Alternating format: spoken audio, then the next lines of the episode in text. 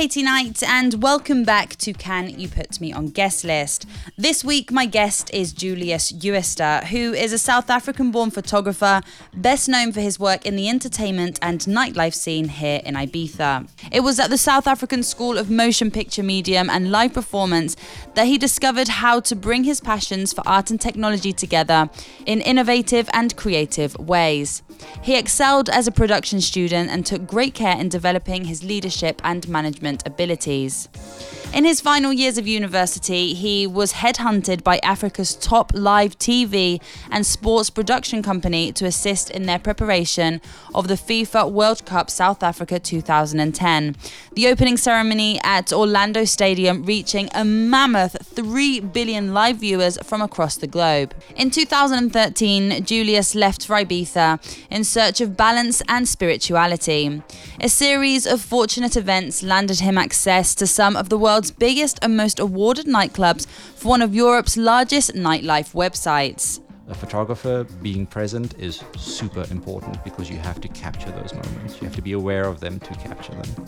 In this episode, we chat about Julius's pretty eventful journey, the importance of being present as a photographer, Buddhism, photography and Ibiza, tips for other photographers, and a lot, lot more.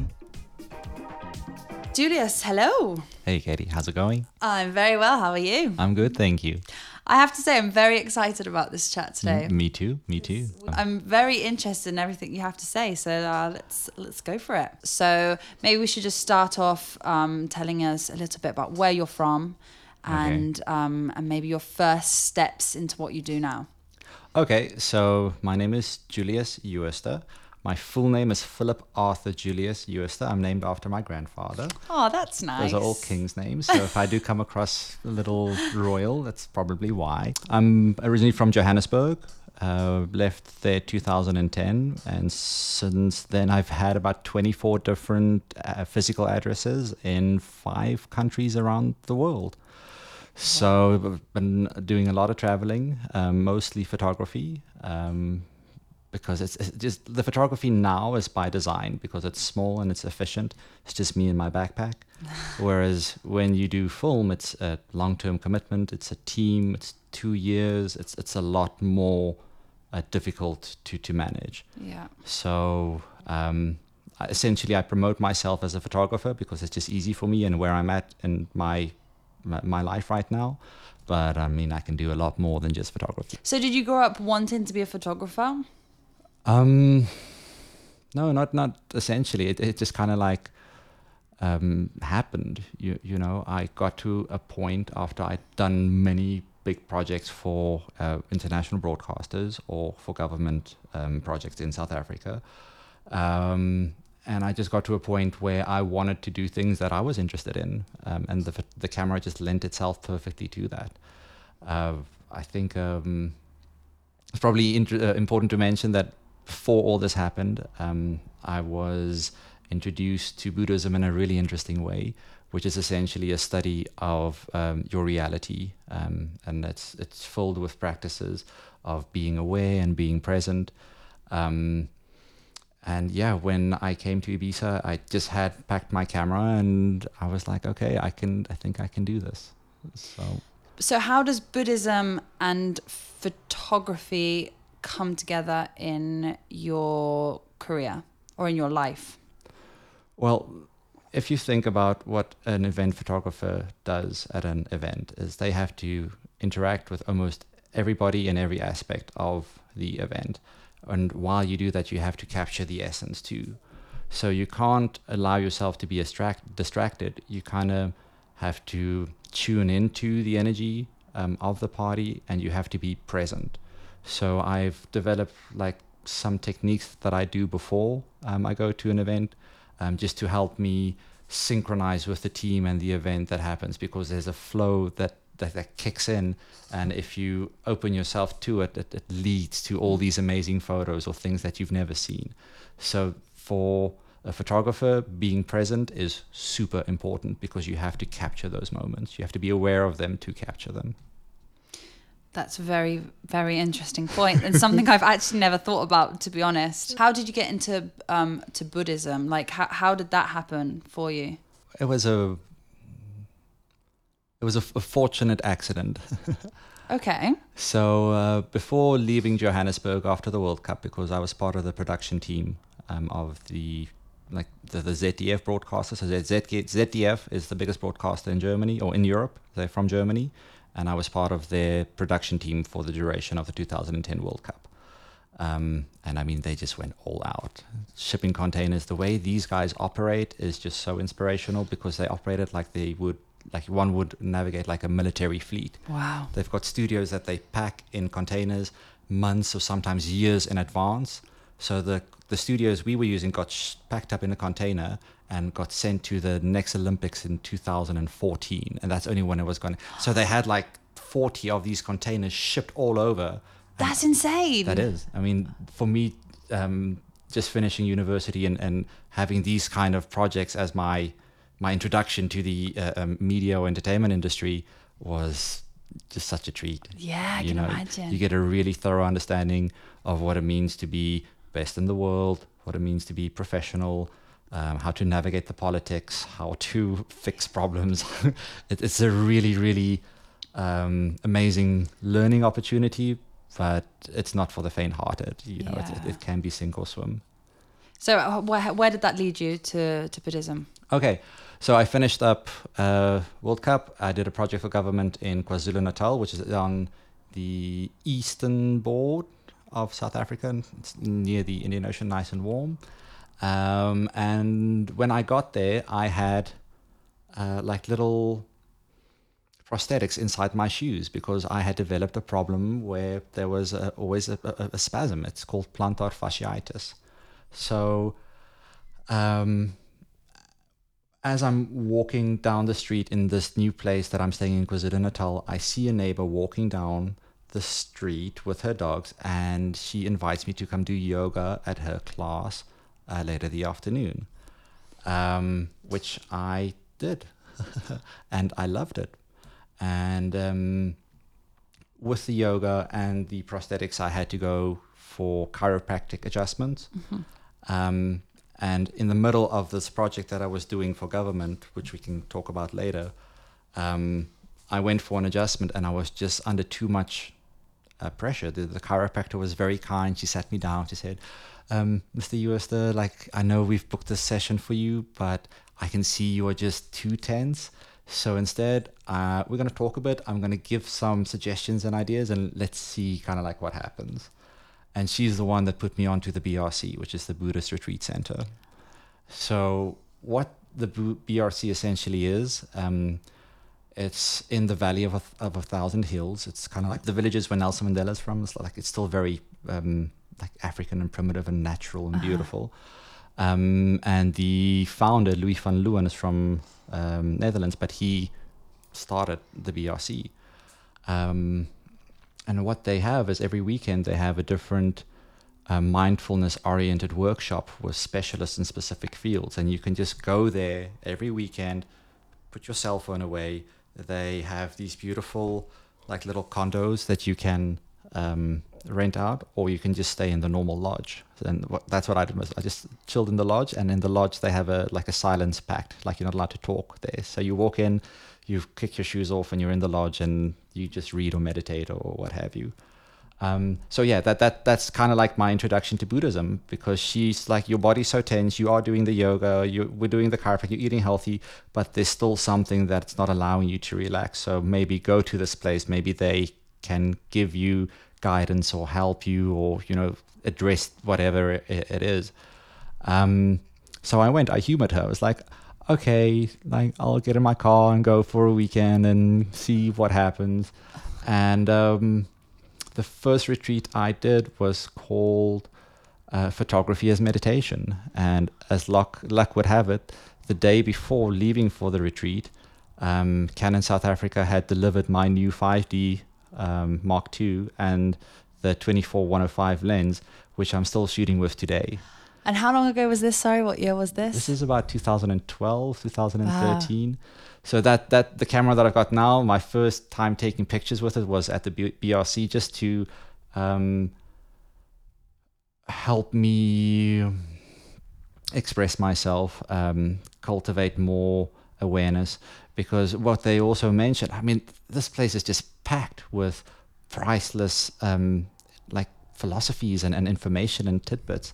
So the most important thing for me uh, that I learned there was the let's talk about two things. The first thing is the concept of pricelessness, and then let's talk about um, ailments of time.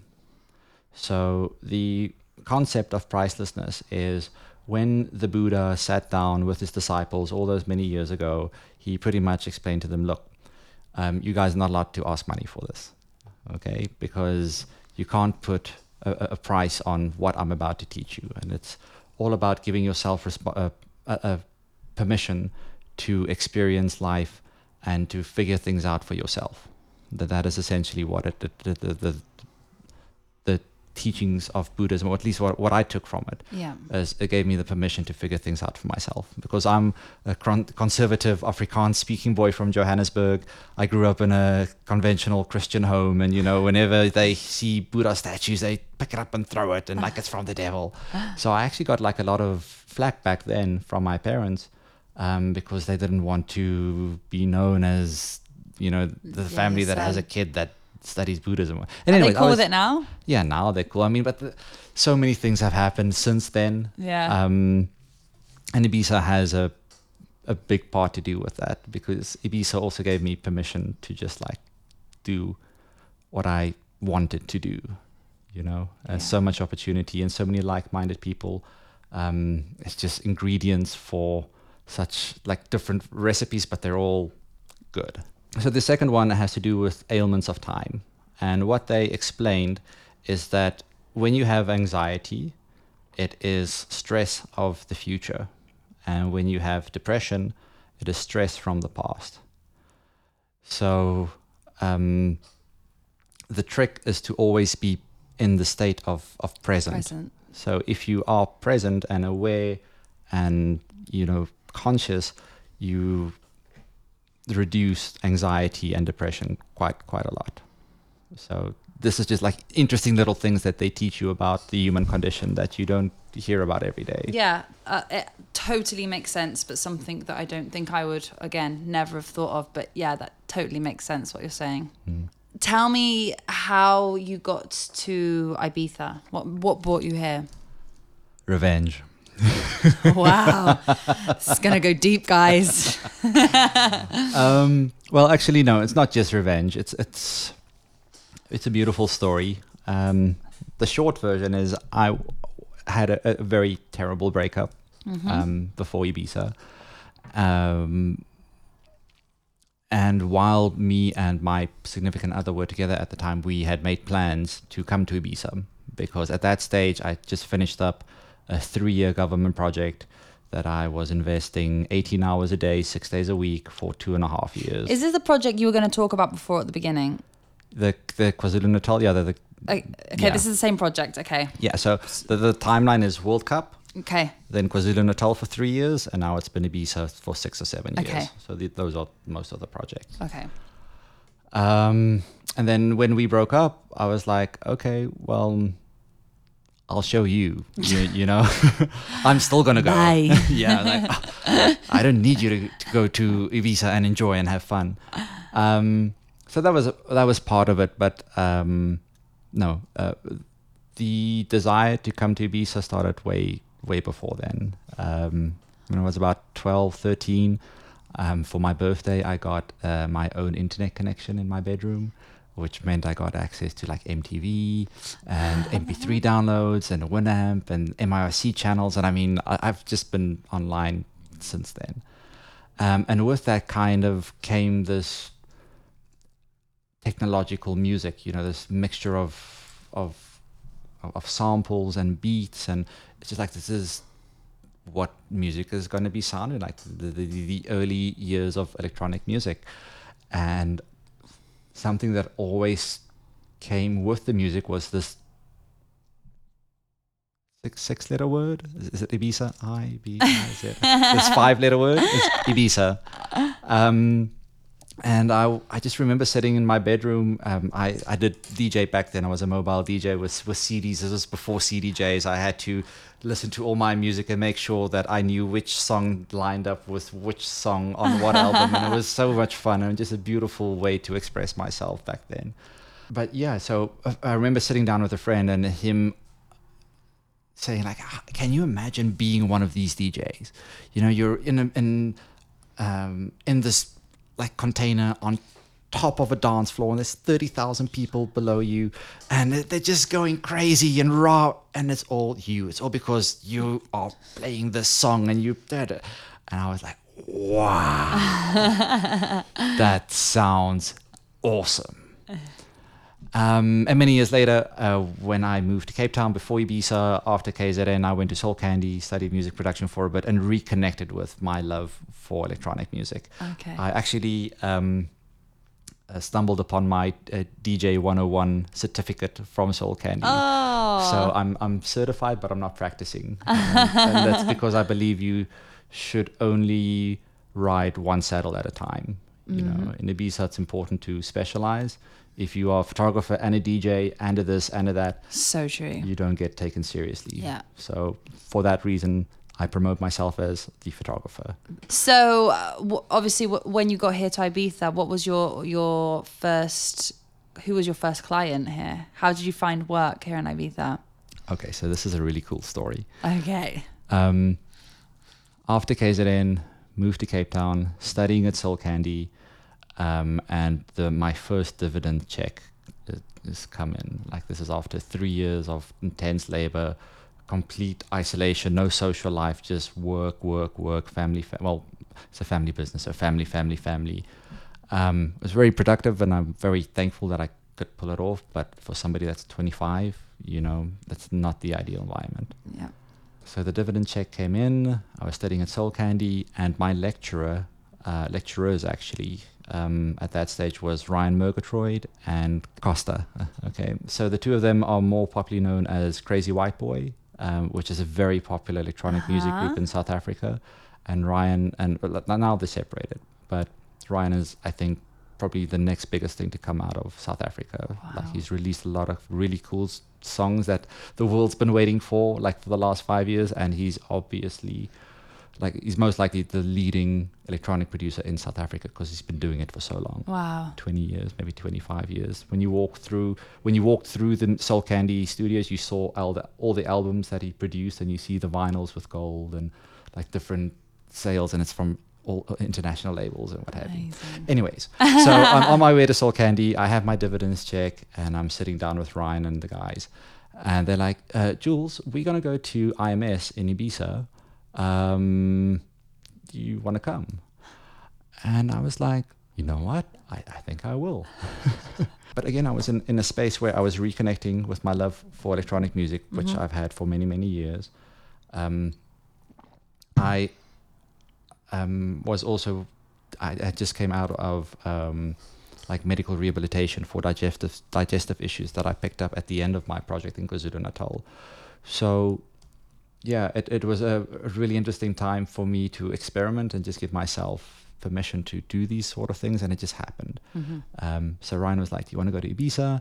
And my kind of like my whole essence was just, just like, "Fuck yes, I want to go." and I made it happen. You know, I was very stupid about it because it was my first time leaving the South African border. But well, not leaving the South African border. It was my first time traveling to Europe. Oh wow. Okay, so me as a South African, um, back then, my idea of Ibiza was Kevin and Perry Go Large. You know, it's, it's very small. You can walk around, and then What a film. it's still funny. I loved it. I love it. It's really, really. great. I, I, I do feel that um, it's time for like a, uh, maybe not a, a remake, but somebody should do something like that in modern day Ibiza. A like- hundred percent. Like a satire or a Yeah. like imagine if you could have um, like a Ali G kind of character and just rip on all the VIP cultures and you know Ali G is my absolute favorite. I sat and watched it about Yeah. three nights ago, and I was in absolute stitches. It was really late at night as well, and I was like, I have to go to bed, and I was like, I can't. I have to watch this. yeah, and, and, and Sacha Baron Cohen is just such an amazing, so artist. amazing. So you were you thought it was going to be like Kevin and Perry, but it wasn't. was not. no. Um, I remember just leaving, uh, just before leaving, I uh, had a look at my driver's license that I needed to renew in South Africa. And I was like, no, I'll do that when I get back. I'll leave it here. I'll just walk on the island. Like, I'll, I'll get around. Don't worry. It's a small island. And I got here, and that was not the case. and I'd completely overpacked. I think I had like four like 20 kilogram bags and I I, I packed a, a Numark uh, controller uh, um, like it's it, it, I I was just like bring it you know And how long was this going to be for? two weeks Oh my goodness! the idea the idea was to do it for two weeks and then go visit some friends of mine in Finland um, because I wanted to do like a, a trip around the world um, but uh, in my first week in Ibiza I met a gentleman um, and they made a really interesting proposal. Um, this is actually something that I was trying to um, get ready before leaving Cape Town. Um, and that's how I met Valentino uh, and, and the Bridges for Music team. This is like many, many years ago. Uh, Valentino's been on the podcast I, I know, yeah. Um, it's really interesting. Uh, my story kind of started at the same time as the Bridges for Music story. Oh wow! While I was studying at Soul Candi, we got the invitation to go see Luciano in Langa, and I think that was like the first workshop. And two months later, I found myself in Ibiza taking pictures, not expecting any of it. So I went to Langa too. Oh yeah, Yes, I yeah, did. that's yeah. lovely. They're doing amazing stuff there. The, Yeah. the school's finally open. Yeah. Uh, They've just accepted their first admittance. I think now it's just short courses, and from next year February it's annual classes or Amazing. something. He's done such a great job Mm. over there. And I've helped them as well. We raised twenty five thousand euros in space for the IMS gala dinner by auctioning off two of my pictures. Oh my goodness, that's Pe- incredible. yeah. What were the pictures of? So we have to keep in mind that this was the 27, uh, like the year 27 space campaign. Yeah. They had to close down, and everybody was super sad. And uh, we, I, I, I kept that in mind when I was sending photos to Valentino. And essentially, it's two pictures. Um, the one is of Carl Cox in a space doing his um, revolution with a big, it's a black and white photo. Um, and I created like a panoramic photo, a very uh, gritty, grimy black and white photo with space in front of it. Um, and the other one was a double exposure. It was just a black background. You had um, Pepe and Carl looking off in the distance. And on this end, you had a photo of the space terrace, you know, that they have for the opening parties and the Yes, closing yes, parties. Yes, So that's the one Pepe loved. There's a photo of the terrace and him and Carl just kind of like looking over it. Amazing. Um, so we uh, Valentino printed out two for the gala dinner, which Carl and Pepe signed, and we auctioned it off. But Pepe loved the the one with um, him and Carl and the the stage so much that he he said, "Look, it's charity. I'll give you guys another ten thousand if you'll print one for me too." And I was, Oh. and, and Valentino's like, "Yeah." I was like, "Yeah." So, and I also like for me that planted the seeds because now, I mean, That's huge. That is Yeah. absolutely huge. Three, three photos, which is a quarter of a million rand. So a rand is the South African currency. Yeah. Um, and I was like, wow, there's feasibility. If, if you do it the right way, there is a market for this sort of thing. And, and that's what I've been slowly developing on the back end over the Yeah. last five, six years, usually in the off season. Yeah. So when I come to Ibiza, I take photos and then in the winter I edit or I develop other strategies and what have you. But let's get back to my first week in Ibiza. Yeah. Sorry. So I met this gentleman, and pretty much what they told me is, look, we can't pay you, but we can get you inside all the clubs, we can give you accommodation, and we can give you a car. So in the end, you just have to pay for your own food. And back then, I was still smoking, so I had to pay my own cigarettes. Yes. And I was like, awesome. Who is this guy? I want a job. no. yeah. Um, and this eventually grew into my first four years in Ibiza. The organization that I was doing photos for turned out to be the biggest event portal in Europe. and they were based in Germany, and they were setting up a region in Ibiza. Um, and I mean, at that stage, I just finished, well, not finished, but I had already worked with the German broadcasters. I had a really thorough understanding of like the German way of doing things. Yeah. Uh, I, I thoroughly understand understood how big their economy was and uh, the the viewing public, and I was like, this is a really good opportunity. Um, let's see where it goes. So my first season in Ibiza, which was supposed to be a two week holiday, um, ended up with me staying three months, which is the maximum on a Schengen visa, and me kind of like leaving the island completely heartbroken because I I'd found home, you know, I'd Yeah. found a place that I belong, and I just I had to leave. You know, there's no other no two ways about it. So that was really hard going back. Um, the idea was to uh, just check into South Africa, uh, apply for a new Schengen visa, and fly back. You know, um, and it was a pretty expensive exercise to learn that that's not how it works. so for any of the South Africans listening, um, how it actually works is after your 90 day visa, you have to wait 180 days before you can re-enter. Really? Yeah. Wow. So- That's a long time. Yeah, I, I, I only like if they could have mentioned that beforehand, it, it would have helped That a would have been helpful. Yeah. Yeah. So yeah, I, I couldn't come back immediately, but we started planning for the next season. Um, my first season, I got here for the IMS, so I got to see the first half of the island. So IMS opening parties mid-season, and then the second year when I came back, it was a little bit later, so I got to see mid-season closing parties, and you know just Yeah. after that, I had a really, really good understanding of how the island worked, who the artists were, how the like what the clubs are, which is like nobody even knows about the stuff in South Africa. You know, as a South African coming here, you're like just so shook. You're like, wow, this is amazing. Like, why don't we know about this? Yeah. Um, but yeah, it was also part of a, a, a an attempt from my side to have more balance in my life. So, Mhm. like mentioned earlier, I did a big project for government for three years. Was just work and analytics, and you know, I wasn't having any fun.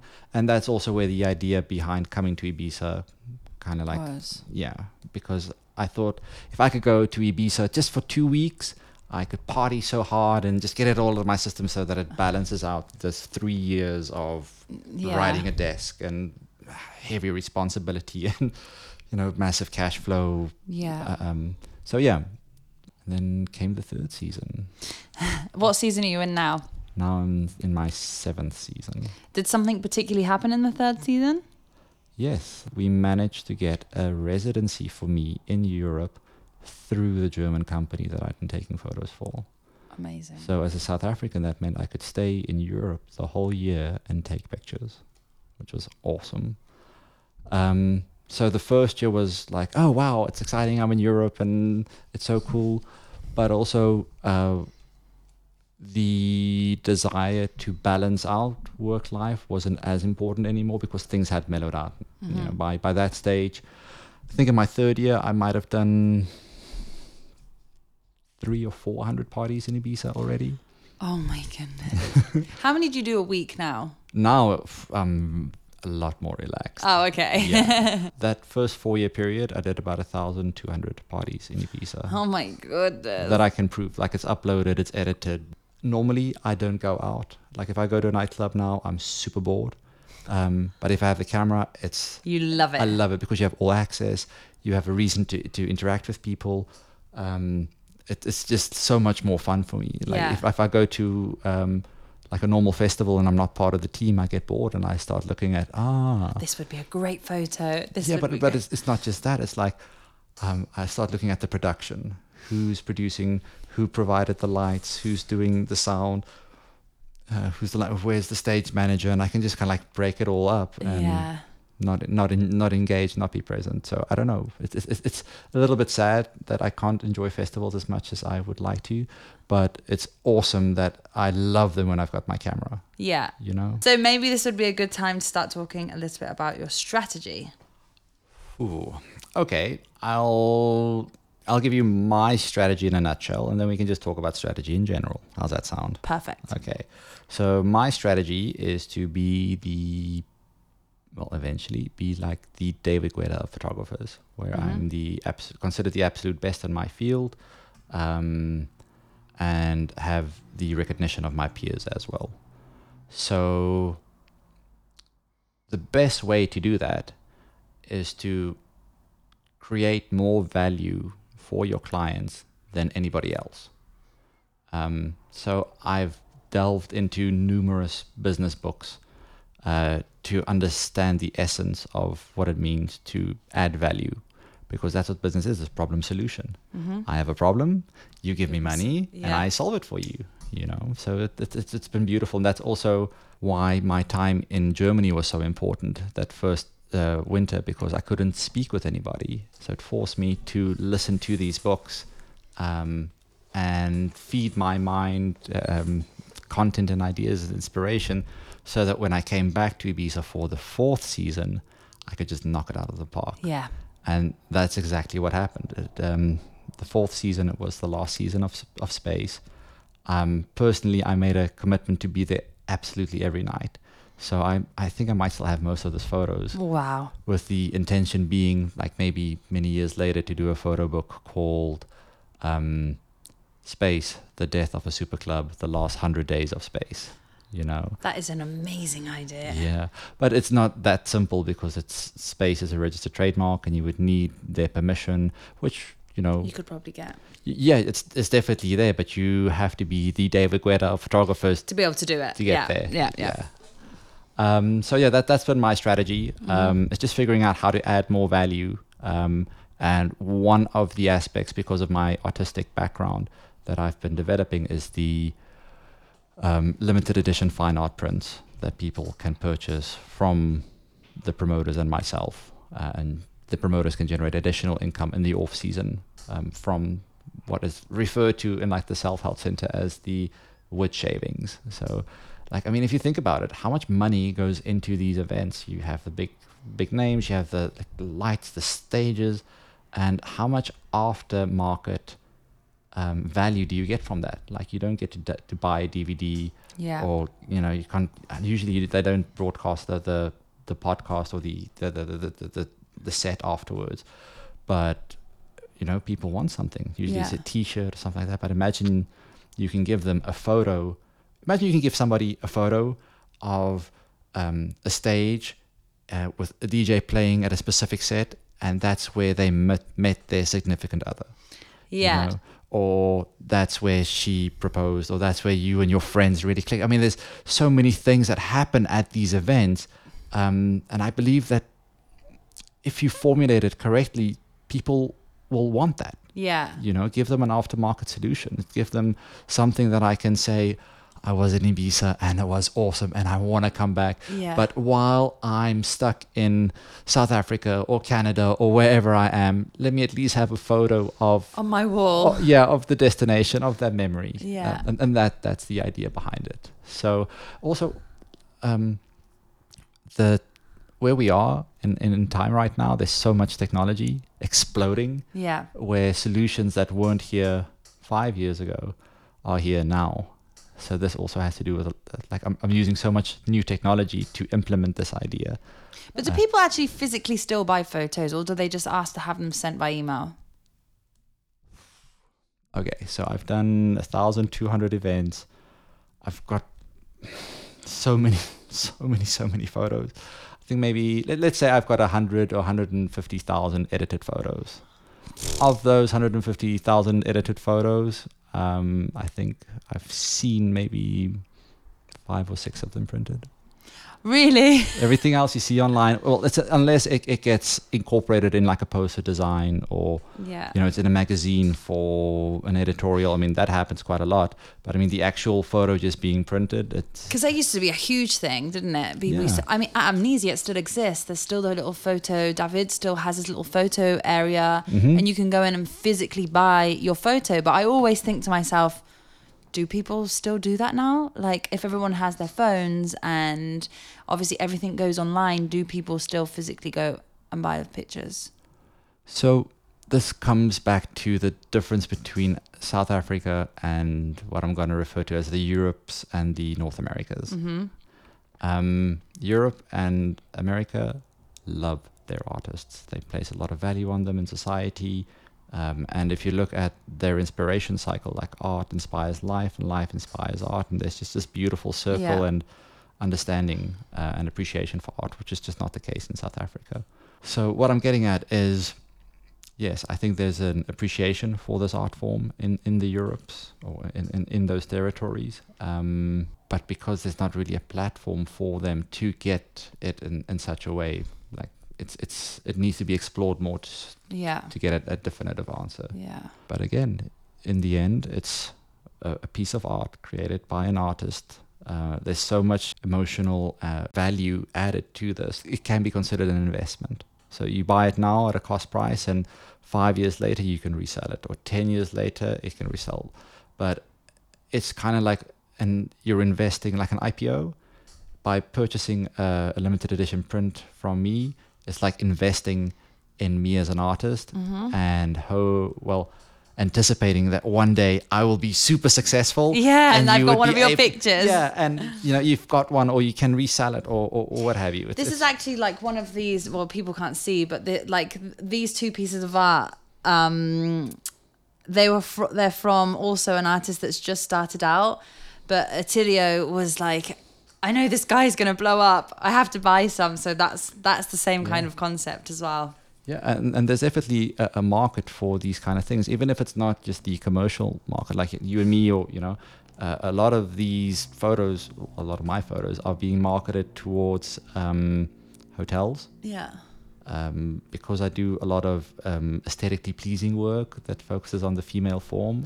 I've approached a lot of plastic surgery um, agencies or, or practices so that they can print and put that on display as well. So there is a market for it. You just have to find You have it. to find out. You know, there's there's two ways of making a product. There's the smart way where you say, um, I've got an audience, um, and they've got a need, and I'm going to provide a solution. You know, that that's that's how you can do it. Say, um, there's a need, let's fulfill it. And then there's another way where you just create something and then you try and, and find an audience after. Yeah. So I, I'm doing a bit of Did a bit of both. yeah, but it's it's essentially um, it got to a point where I had to figure out how to make the photography sustainable because I'm doing a thousand two hundred events over four years, but I'm like getting paid for maybe five percent of these shoots. wow. Really. You know, prob- probably less. Um, Do you think that's an Ibiza thing? Or is it a nightlife thing? Or is it just a general thing that happens? it's something that I kind of allowed to happen, um, and later realized that I didn't feel good about it because you have to remember my first two years in Ibiza, I was here looking for balance. You Yeah. know, I wasn't worried about money. I Yeah. was just trying trying to be young and have fun and learn. Um, but after year three and four, you're living, and it, it becomes your primary source of income. Um, so yeah, after the, the third or fourth year, it, it became more important to uh, uh, generate more financial stability from the photography, which meant that I had to change a lot of my strategies as well. But you know, But it has to be done. yeah, you know, for me, in in, in the end, uh, now it's getting to a point where there's balance. Yeah. You know, I can do the business aspect of of my photos and whatever, but I can also go out and have fun and you know be more free and creative and, and all those sort of things. So the balance is only happening now. What is something that people do not know about photographers? Oh, there are many things that you do not know about photographers. um, I'm going to start with, with the obvious thing, and that is that photographers are the only people at an event that interact with almost everybody. They have to go to the stage to take photos of the DJs. They have to go outside to take photos of the entrance and meet the people. They have to take photos of the fans, of course. If you're at a festival where there are performances, performances, you have to go take photos of the show. And I mean, you just get to see and, and interact with everybody. Um, whereas that's not the case with other people. I mean, the DJ's in the booth, the dancers are on the podiums, the security guards are at, at their specific stops. I mean, Yeah. There's maybe one or two people in hospitality that, that interact, but I think the photographer is the only one Yeah. that, that deals with everyone. And that, that's not just at the event. It's like off, before you get the request from the office, and then after you have to send for distribution. So because of the work that I've done, I'm, I've got a really clear picture, or like I've got a, a full picture of how Ibiza and like the event industry kind of works. That's interesting. I bet as well that everybody else's. Uh, correct me if I'm wrong, but I'm gonna guess that everybody else's energy that's in that club really could probably affect your work as well. Like if Mhm. you're somewhere where it's probably kind of a bit dark and there's a bit of a funny vibe going on, then that can totally just throw you off or, or affect the way that you take photos. Am I right? Yep, that there are some parties and venues that I completely avoid because um, it just doesn't resonate with my energy. Yeah. Um, but then again, there are other parties that are completely me, and I just love going there. Like which one, for example? Which one do I love? Yeah, Um, for photos or just for entertainment? for photos. I really love Pacha as a brand. I think what they're doing is excellent. If you think where it started, um, with my interest in business, I you, you just can't help but like, yeah. Go wow. It, Yeah. it started off as a club, but now it's a lifestyle brand. You know, it's a club and a hotel. They've got the clothing labels. They've got restaurants. Uh, they've got magazines. It's a lifestyle brand now, Yeah. and that's something that a lot of us should be striving towards. I think Yeah. that that that's the that's the end. You know, Yeah. that, that that's the big picture. Well, not essentially, but I, Yeah. Should we talk a little bit about your exhibitions? Yeah, we probably can. Is there okay? So we let's talk about the one that is about to be released. So it's not live yet, but this is one that I've been working on pretty much from the first year. Okay.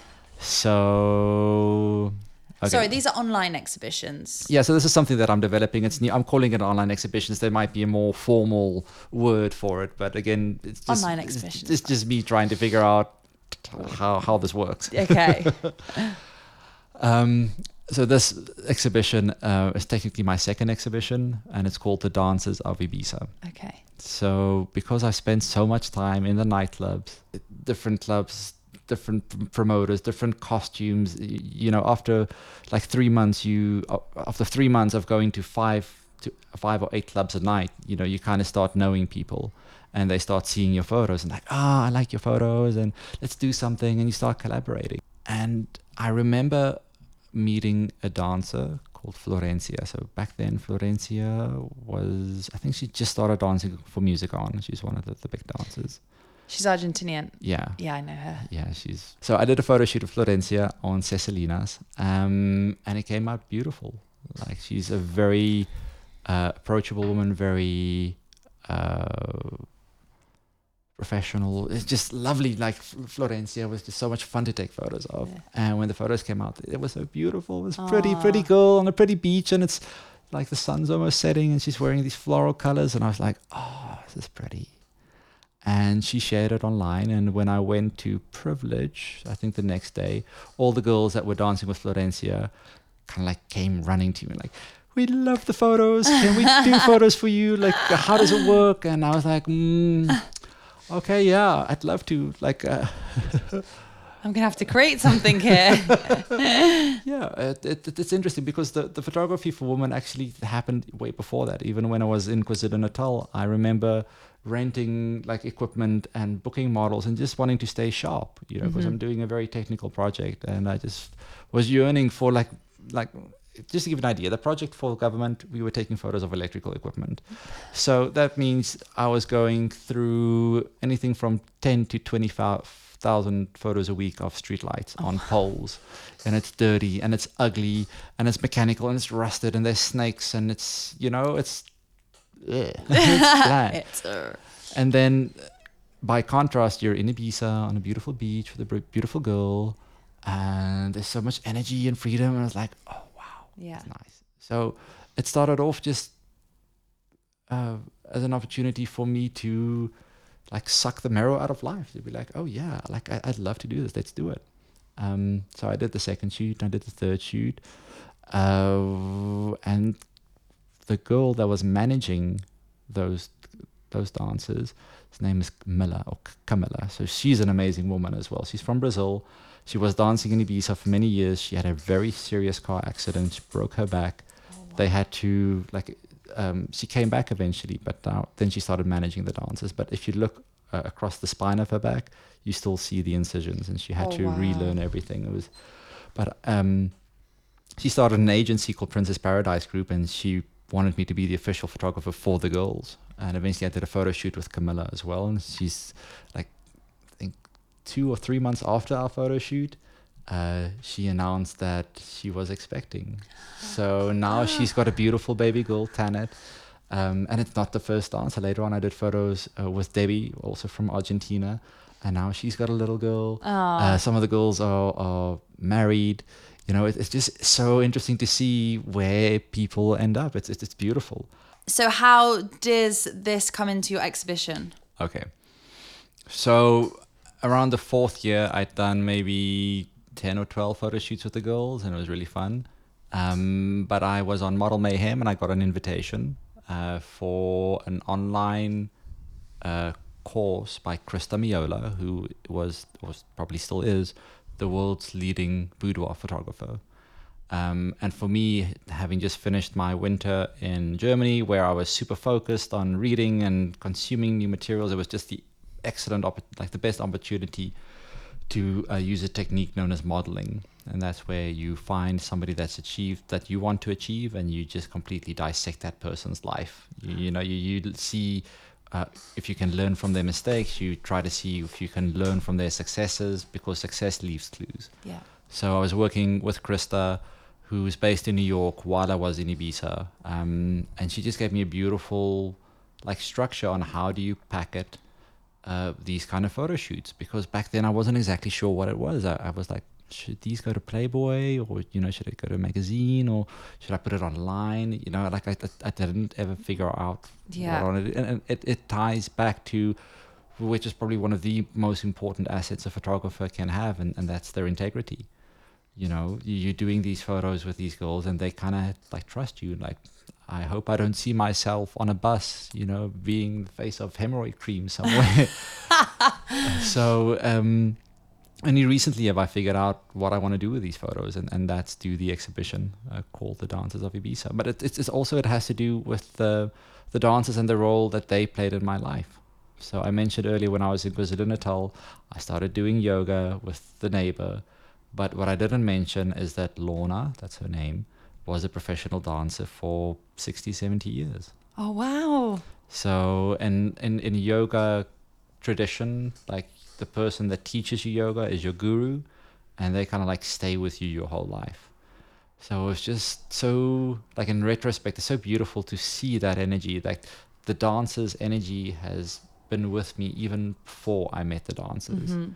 Um, and it was just such a beautiful opportunity for me to practice with Lorna and get more of an uh, uh, mature look on, on life and relationships, you know, because when you're 20, 30, you just want to get married and have a job and a fast car. And, you know, these are not essentially things that uh, one should want. Yeah. You know, instead you should want things that fulfill you and um, gives meaning, not, not just to, to you, but to, to other people as well.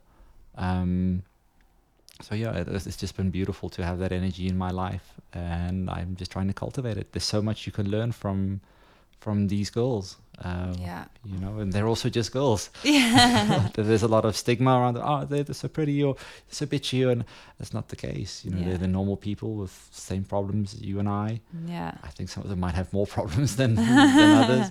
Um, but it's all part of their journey. It's also their decision. You- Yeah. You, know, you you hear about like uh, one of the girls that I work with, Lucy. She's one of the dancers at La Troya.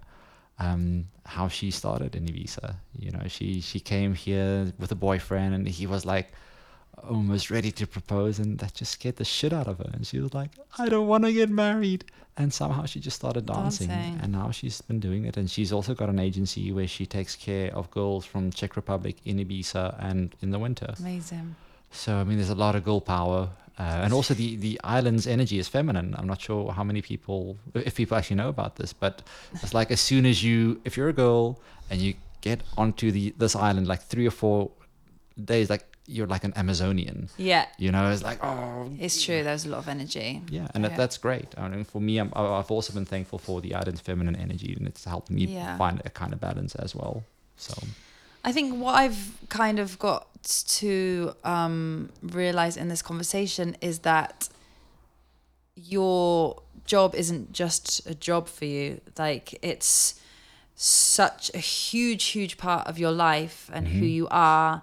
And it's not just like, oh, I've got to go and do some photos and I'm going to edit them and send them off. Like No. every part of everything you've learned on your journey since your beginnings up until where you are now, every small part, every lesson that you've learned has all in some way is connected to what you do and what you show other people. And I think that's really beautiful because honestly for me like I, obviously i'm not a photographer and i've never taken photos before apart from on my iphone. So i've never really had the chance to sit down and speak to someone like you and kind of realize that it's so much more than just taking a, couple of pictures which i'm Yeah. sure for some people it is but it's really lovely um, knowing that just everything you do every small thing you learn everything you see everyone you meet in some way just kind of evolves into one Yeah. project and i think that is beautiful Thank you. really am i right in what i'm saying Yeah, um, essentially, what you're talking about is a, a philosophy that I in, embraced a long time ago called lifestyle design, mm-hmm. and that's instead of living the life that other people expect you to live, like live the life you want, because you got to keep in mind. I did the, the World Cup. I did a big project for government. Just to give Mm. you an idea of what that was, that was between six and ten thousand photos a day for let's say two and a half years. So Mm, if you if you do the math, that's that's close to twenty five or thirty million photos uh, that I was responsible for. So I had to develop the software. I had to figure out the workflow. I had to employ. I had to train. Like this is my baby, um, and it worked. You know, was, I I really loved that part of it. Uh, but also, I was young, um, and a part of me got involved with the company because it was my dad's business, and he'd always had an aspiration that I would one day take over, but I was just not passionate enough. You know, um, instead of following my dad's passion, I followed his example, and his example was follow your dream. You, you know, you it's, it's in you for a reason, and you know if if you if you, you dig and you, you delve and you figure out what it is, that that's where happiness kind of like comes from. yeah yeah yeah Uh, because when we started, when I started off, when I did this project, we had a lot of money and a lot of status, but me and my dad, we were constantly fighting. I, eventually, I had to distance myself uh, from the organ. It was just a messy time. yeah Um, and Ibiza, in the beginning, I mean, we have to realize that the overarching um, theme of Ibiza is escapism. People come to Ibiza because they want to escape, whether it's through music, through a yoga retreat, through drugs, whatever. This is the theme. Yeah. And that's mostly well in the beginning that was a big part of why i came as well. I wanted to escape an unsuccessful relationship. I wanted to escape the pressures of working within a family. Um, and i also just wanted to be in a space where i can like figure out what i want for, Yeah. for a change. And you did i did yeah but I, I i had to fight for it yeah you yeah know i had to have very uncomfortable conversations with a lot of important people and just explain to them well i'm not going to do that anymore thank you yeah yeah and just do what Um, you want to do Yeah, so it's it's getting there. Uh, Good. The, the template that I've been working off is something called sun chasing, and that's summer all year long. And so far, it's been Cape Town to Ibiza and, and back. But I'm hoping to the best way yeah, I'm hoping to expand it to at least four destinations a year. Yeah. So it can be Ibiza, Cape Town, and then I'm looking at Brazil, maybe Argentina. nice Um, like we we're definitely looking on how we can expand it. Now I've got a team, guys. If you want to be a successful artist, please get a team. this was actually going to be my next question. What advice would you give to people that um, have maybe just started out in photography or um, or want to take bigger steps? for photographers that are serious about their photography, the most important thing I can tell them is to develop their style. Mm-hmm. And you can only do that by doing a fuckload of work. Yeah, You know, after doing 400 events and editing and looking at other photographers' work and seeing what the photographers that I'm working with are doing, you want to set yourself um, apart from the others. And the only way you're going to do that is by developing a unique style. And, and that's essentially why people book you. It's the same reason people book Black Coffee or David Guetta because they have a specific style. You know, they attract these kind of people. Yeah. So that's definitely one of the most important things you you, you want to focus on, and then also like figure out why you're doing this. Yeah. You you know, f- like I mentioned, the photography for me right now is just so compact and efficient. I'm in a stage in my life where I'm still young. I don't have any serious r- responsibilities, Yeah. and I'm cashing in on it. I'm I'm taking a lot of risks. You you know, um, because I can. But that not that's not always going to be the case. Yeah. You know, I definitely one day want to have a family of my own. Yeah. And you know, I I love photography because there's no roof. You know, um, and what I mean by that is I'm doing photos now that are relevant to me and my life, and I can definitely see a scenario where 40 years from now I'm chilling in the Sahara in Africa with a super zoom lens, uh, taking photos of like the lions feeding gonna, and, yeah. and maybe having my my daughter or grandchild with me you Yeah, know, yeah, taking yeah, photos yeah. that like i love that Uh, Yeah. for me um, and my personality is just so important uh, to have that that freedom. Yeah. um, so yeah that that's that's totally a thing like something you should consider. Some more advice i I would have uh, for photographers especially if you are struggling right now um, is to enjoy the process you, you know? Um, there was a beautiful expression that i uh, picked up at the buddhist retreat center which, which was that suffering builds character. And i mean throughout all the books and the podcasts and stuff that i've read is you realize that that's the the, the common theme uh, amongst all these people is they they struggle you know they they suffer they have to get through it but that, that's where the good stuff happens Yeah. you know that that's where you can really identify the ingredients and the recipe and once that's distilled you can reshape it where you can put yourself in a niche so as opposed to being in a market where you're competing uh, on price Yeah. I feel like that's just that's like anything in life, really, though, as well, isn't it? Like the t- t- times when you're really down Yeah. or things aren't really going your way, you always learn some kind of lesson from them situations, and then it Mm. kind of be- becomes part of of who you are. You know, it's a really interesting pro- process being alive it is very mm. much You know, it's also, I mean, statistically, it's not supposed to happen. So, not not supposed to happen, but I mean, for you to be alive, What isn't supposed to happen statistically? well, the odds of you being alive is Oh. something ridiculous, like 470 billion to one. So, if you are here, that means your swimmers got there soon enough, and somehow you are here. You could have, you might have well just ended up like being a plant or a chair or a cricket or something. Um, I, I listen to a lot of Gary Vee, and he goes on and on and on about it. He's and great. It's just about cultivating gratitude Yeah. you know um, and that that's definitely been very important one last thing that i want to remind photographers djs um, all kinds of artists right now is that the traditional broadcast structure is fading away you know in the past you had a broadcaster and they would broadcast to somebody that's receiving that you could not interact with you always had to live according to their schedule but now you've got the internet and with the internet you can watch what you want when you want where you want with who you want Oh yes. I mean, it's such an amazing time to be alive. So, uh, just I think this adds to the last last bit of advice I'd like to give creatives. And there's a beautiful essay that Tim Ferriss talks about as well. It's called "The 1,000 Fans." Um, I think it's called the 1,000 Fans Theory or something like that. And pretty much what it explains is back in the day when we had television and broadcasters and newspapers, for you to get a record deal, you had to make something that was commercially viable, something that everybody would like to buy. But today, that's not the case. yeah. If you want to make a living with your art or performance, whatever it is, try to find a thousand hardcore fans that are all willing to give you a hundred dollars or euros a year, and that's a hundred thousand euros a year, and that's a living.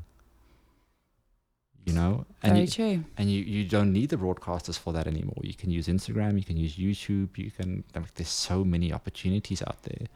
So figure it out like figure out your product recipe. Are you creating something and finding the client after or are you creating for an audience in mind? Um, and just set yourself up for for that kind of success. You know, create an online store, figure out how you can generate what is referred to as robotic income. So, robotic income is something that makes money for you while you sleep. This is what I want. we will definitely chat more about that after this, and we, Yeah, we, can explore the strategies for you as well. Listen, thank you so much. You're very, very welcome. I very, very much enjoyed that. I know I haven't really said much. I've kind of just let you speak. Um, Yeah. But very interesting. And I'm excited to carry on watching your your journey Oh, and see where you go. Thank you. Um, thank you for giving me this opportunity for enduring this. Uh, like this is my first interview. You and, were uh, great. Absolutely you. fantastic. So thank you so much. You're welcome. Uh, for those that are interested, they can see more at my website, uh, juliusjooste.com. That's J U L I U S J O O S T E dot com. And then from there, I mean, you can get in touch with WhatsApp or email. You can check out all the Instagram accounts that I've got or Facebook. Um, and also just pop in. You know, I love hearing from people and, and I want to hear what people want. And, you know, just, just, just chat to me, please. You know, I love sharing ideas. Amazing. I'll make sure I write all of that down um, in the podcast description section as well, so you will have it there. Thank you, Thank Katie. you. th- again for you uh, for creating this platform, not just for me but for the others. Oh, thank I, I commend you and I thank you, um, and all the best to you and your journey as well. I, I, I'll, I'll be keeping a, cli- a close eye, perhaps from a distance, but I'll still be keeping a close eye Thank on you. it. It's been it's been a, a great journey so far. I'm excited. Thank you. Well,